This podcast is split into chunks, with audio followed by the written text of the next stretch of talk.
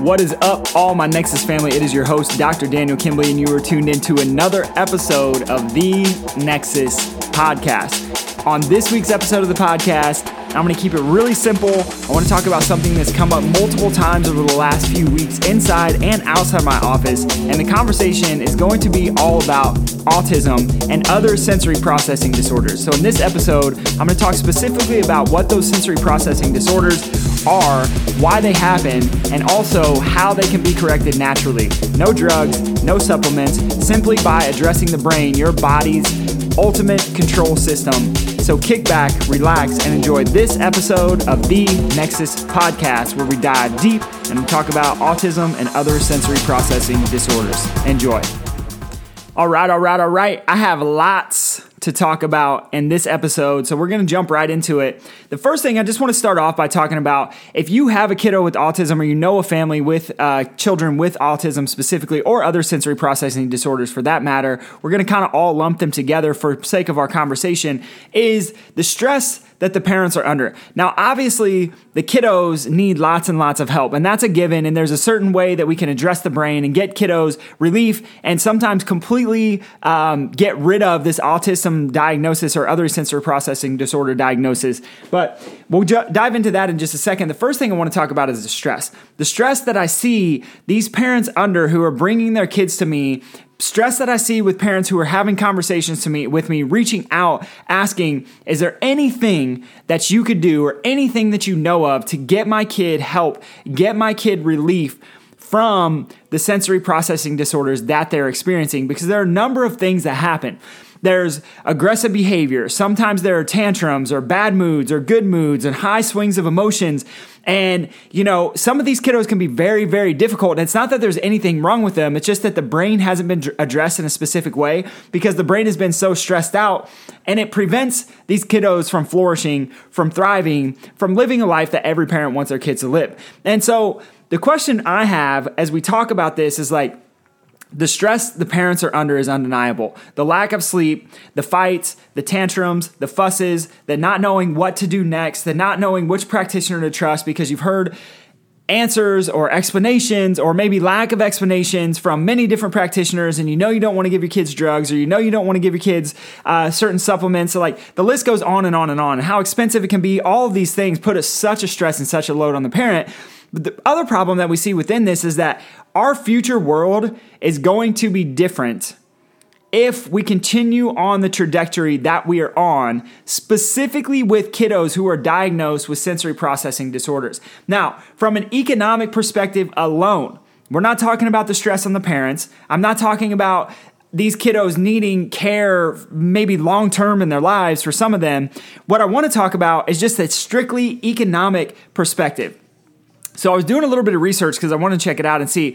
An average family who has one kiddo with some type of sensory processing disorder, on average, spends $60,000 per year more than a family with a kiddo without sensory processing disorders. That's four to six times higher than kiddos without autism or other sensory processing disorders. So what does this mean from an economic perspective? You know, that's a stress on parents, but there's also this other thing to look at is like what is our future going to look like if we have all these kiddos who are going to need long-term care? If it's costing parents $60,000, what's it going to cost when you know taxpayers are footing the bill to help out some of these kiddos and the really the thing that frustrates me about it and the reality of it is, is like a lot of these kiddos a lot of these people who are diagnosed with autism and other sensory processing disorders can get help. It can be corrected. And it can be corrected by addressing the body's natural ability to want to express itself in the first place. And that's what I want to get in this episode. But I got to mention one more statistic because I think it's important to have a conversation about. It. And that statistic is this is that right now, 2020, in the United States of America, one in 34 boys will be diagnosed with autism. So that means if you have a classroom of 30 kids, likely one of those kids in the classroom is going to be diagnosed with autism. That's just on the boy side. On the girl side, it's one 144. So obviously, our boys, and they, these numbers keep going down and keep going down. So the ratio, what we think is going to happen is by 2050, we're going to be looking at like one and two boys diagnosed with autism if we don't change something.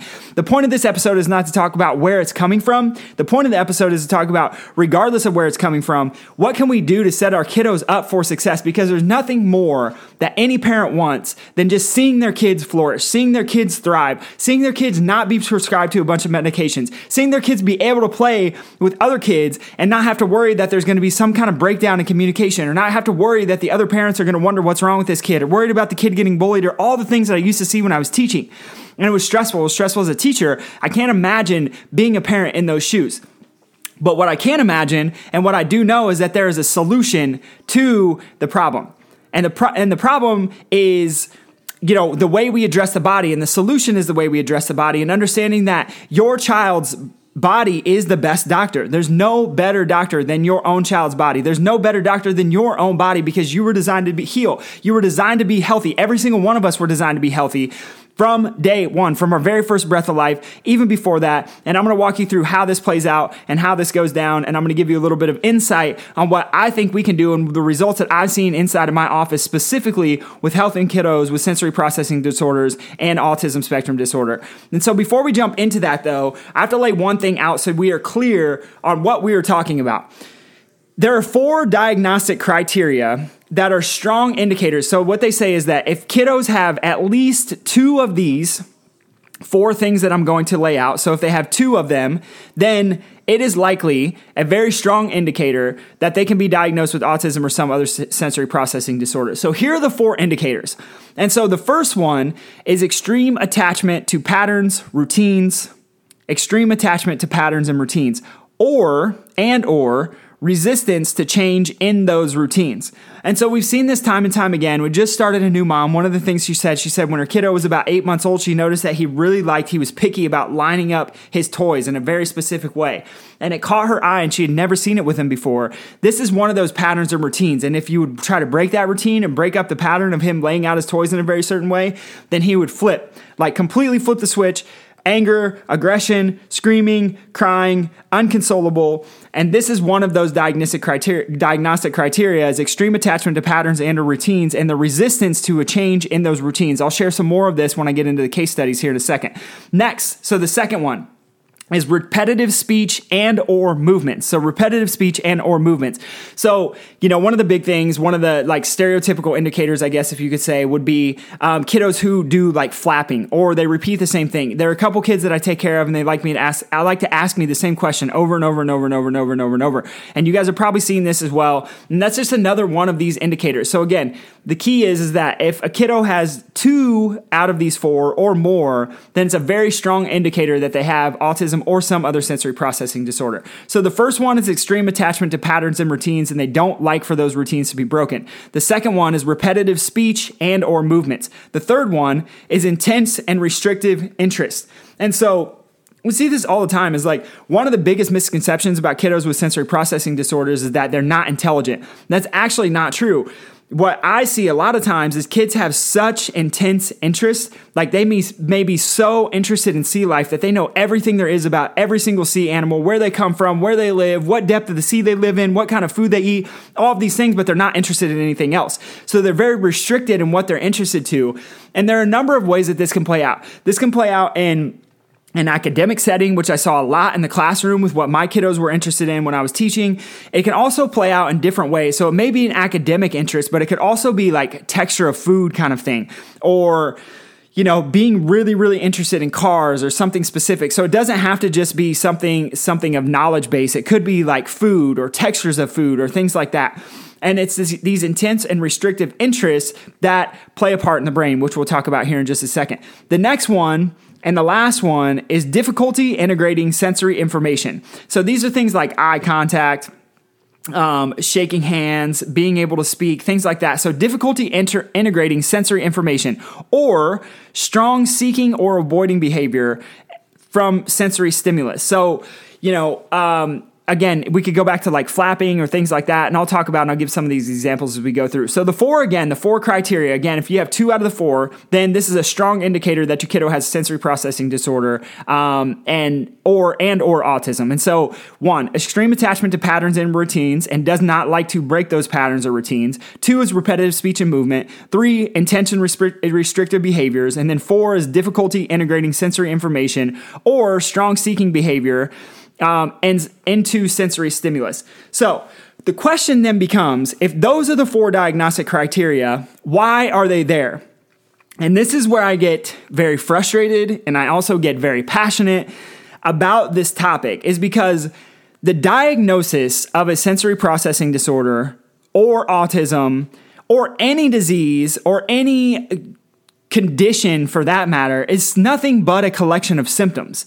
So we could look at any person and say, okay, yep, you have two of those four. So let's just diagnose you with sensory processing disorder. That's great, but it doesn't mean anything. The question is, why does the person have those symptoms in the first place? And there are very few practitioners that are asking this question. I think it's an important question to ask yourself is the people that you are seeing right now to take care of and give you answers for your children, are they asking the question or are they even giving you answers or explanations of why is this happening in your child? Why are these the symptoms? Symptoms of this thing that we call autism or sensory processing disorders. Because I will tell you that from my experience, most practitioners are not asking this question. And I think it's huge. And I think we drop the ball when we do not ask the question because we don't dive deep into the body. We just try to provide a band aid solution for a problem that can actually be corrected long term and never ever come back again. And drugs are not the answer to that.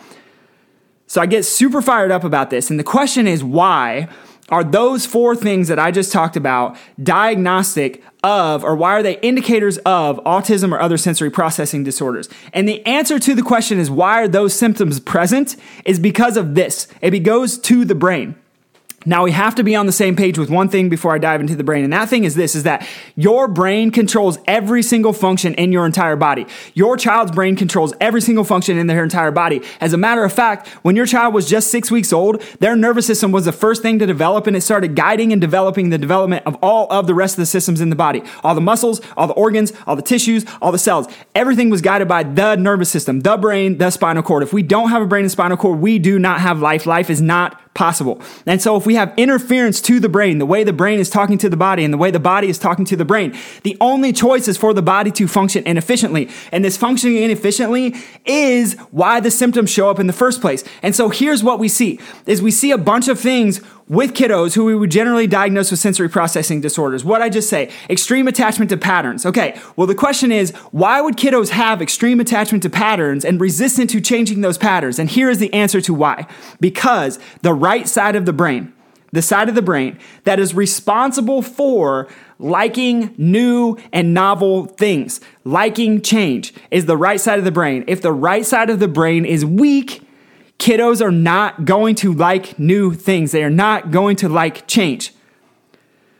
This is why extreme attachments to patterns happens with kiddos with sensory processing disorders because the right side of the brain is not functioning properly. It's not stimulated properly. It's just like if you broke your arm and you put your right arm in a cast. When you took your arm out of the cast, the muscles on that side are going to be weaker than the muscles on the left side because you have not used them. Same is true with the brain. If only the left side of the brain is getting stimulation, which, by the way, stimulation to the brain comes from properly moving joints of the spine. So if joints of the spine are not moving well, we get less stimulation to the right side of the brain than we do to the left side of the brain. And that destimulation of the right side of the brain makes it weaker and it makes it stop functioning properly. And one of the things that we often see is kiddos who like patterns, they like routines, they do not like changing their routines is because the right side of the brain is weak. So if we dive a level deeper, who cares what the symptoms are? The question is, why are the symptoms there in the first place? And the symptoms are there in the first place because of the brain, because the brain controls all. And when you understand the brain and you understand the sides of the brain and you understand how we can address the brain, we can start to make change in these kiddos. And this is why I see when I share these case studies with you, I see this time and time again change where parents are blown away by the results. And it's because we address the brain, we address their body's natural ability to heal. No drugs, no surgery, no radiation, no supplements, no OT, no PT, none of the stuff. We just address the brain, simply the brain. So the next one we see kiddos who are nonverbal, who like um, who have intense and restrictive interests, right? So kiddos who are nonverbal, same thing. Guess what the right side of the brain is responsible for? nonverbal communication. Oftentimes, what do we see with kiddos with autism? They don't like to make eye contact. They don't like to talk to strangers. They may not like to talk at all. We see this often.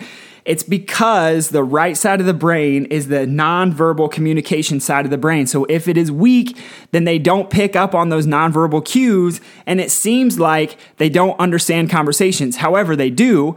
It's just that their brain has been understimulated. All the knowledge, all the skills are there. It's just that the right side of the brain is weaker than the left side of the brain. Next, we get into the right side of the brain being the cautious side of the brain and the avoidance side of the brain. So, fear, anger, disgust. So, if we have a weak right side brain, then one of the things that we're going to see is these strong, strong, strong emotions with certain things that kiddos don't like to do or do like to do. So, when we talked about the attachment to patterns and routines, the snap where the kid freaks out and has a meltdown because they didn't get to do their pattern that day, is exactly the same thing that is caused by a weak right side of the brain because the brain is the cause. The brain is the cause. It's not it's not just a symptom. The collection of symptoms are there because of the brain because the brain isn't communicating well with the rest of the body. The list could go on and on and on. We talk about digestion.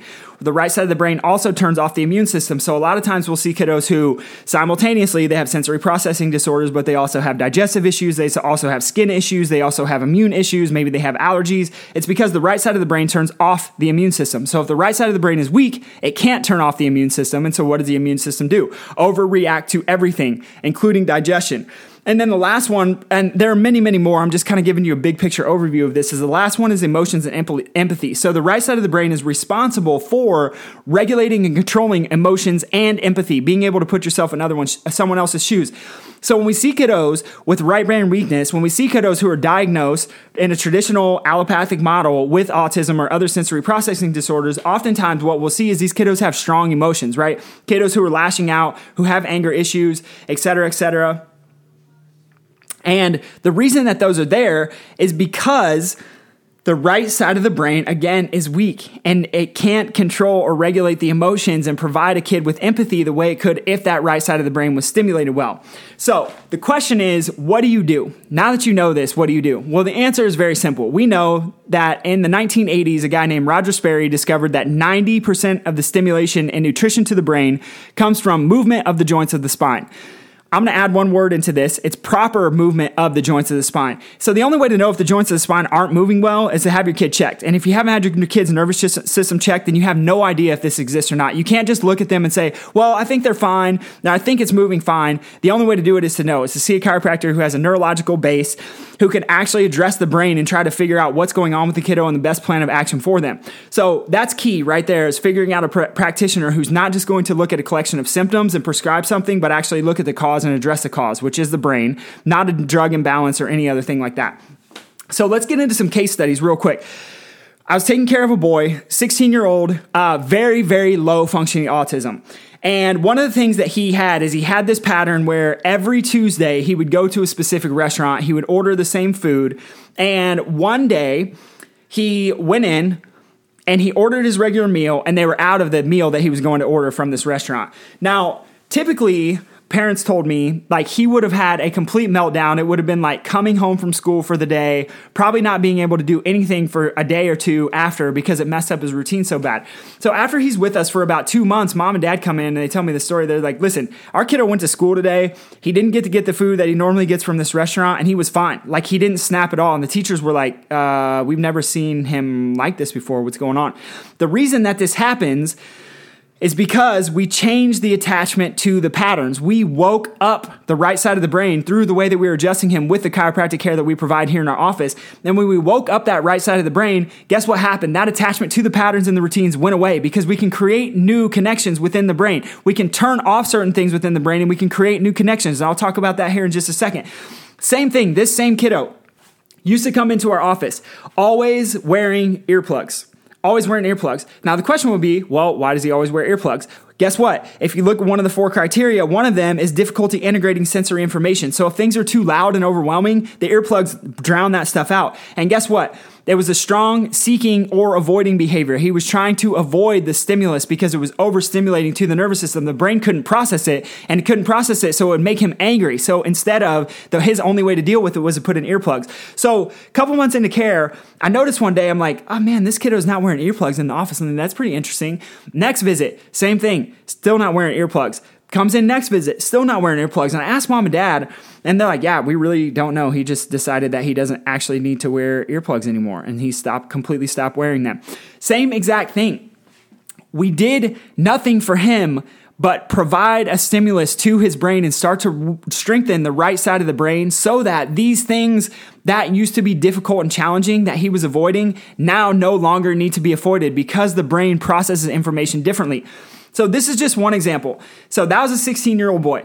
Same thing, taking care of a two and a half year old boy. One of the things that mom was really uh, concerned about when she first brought him into me was this lining toys up in a row, um, being able to sit still, obviously, huge tantrums, eye contact, and then language as well. So there was a lot of stuff going on with him. So I just got a report back. They took her kiddo out to dinner for the first time in a long time with some friends, and their friends are like, uh, Your son sat still for a whole hour and didn't throw a tantrum. What's going on? He's never done that before. Chiropractic care. We wake up the brain, we get rid of the repetitive movements, we get rid of the attachment to patterns and routines. We, because we wake up the brain, we strengthen and create new patterns where the brain can process information differently, and these things naturally go away on their own. Because of the chiropractic care we provide and the way the body is designed to heal itself, as we wake up the brain, the body heals itself at a better level, creates new connections, and these things start to dissipate. Same thing. Mom comes in, she tells me, for the first time in my son's life, he's two and a half years old, he's stringing together full sentences. Never seen him do that before. Normally it's just one word, and she's he's looking at me in the eyes and he's stringing together full sentences. This is because of the exact same thing that we just talked about. Because as we upgrade the brain, as we start to bring it to a new level, these things start to happen. We start to strengthen the right side of the brain. And this list could go on and on with this kiddo. Um, less, you know, better emotions. Like the coolest thing is having him come in at the end of an adjustment and say, bye, Dr. Daniel, and look me in the eyes. Used to never do that when he first started care. And then lastly, I'll just share one more repetitive um, case study with you. So this this kiddo that we're still taking care of, um, he used to come in and he'd love to hear his shoes walk on the floor. So he would literally like walk back and forth, back and forth, back and forth, back and forth, never stopping, never sitting down because he loved the sensation of his shoes, hearing his shoes walk on the floor in our office. Now it's interesting because this is one of those things that's seeking sensory stimulus. It was a sensory stimulus to him that actually helped keep him calm and keep him regulated. The problem was it drove mom crazy, it drove everyone else crazy. And so through adjustments, through waking up the brain, through strengthening that right side of the brain, that need for the sensory stimulus dissipates and the body and the brain start to function better and these things naturally go away. Now here's the question. The question is is like why does this happen? And the reason that this happens is because we can change the connections that the brain has. We know that the brain is plastic regardless of age. Again, I'm going to say that one more time. Regardless of age, the younger, it's a little bit easier to do, but regardless of age, the brain can constantly take create new connections. So there's this book called Disconnected Kids. It's do- written by Dr. Melillo. Robert Melillo is his name. Uh, he's a neurologist.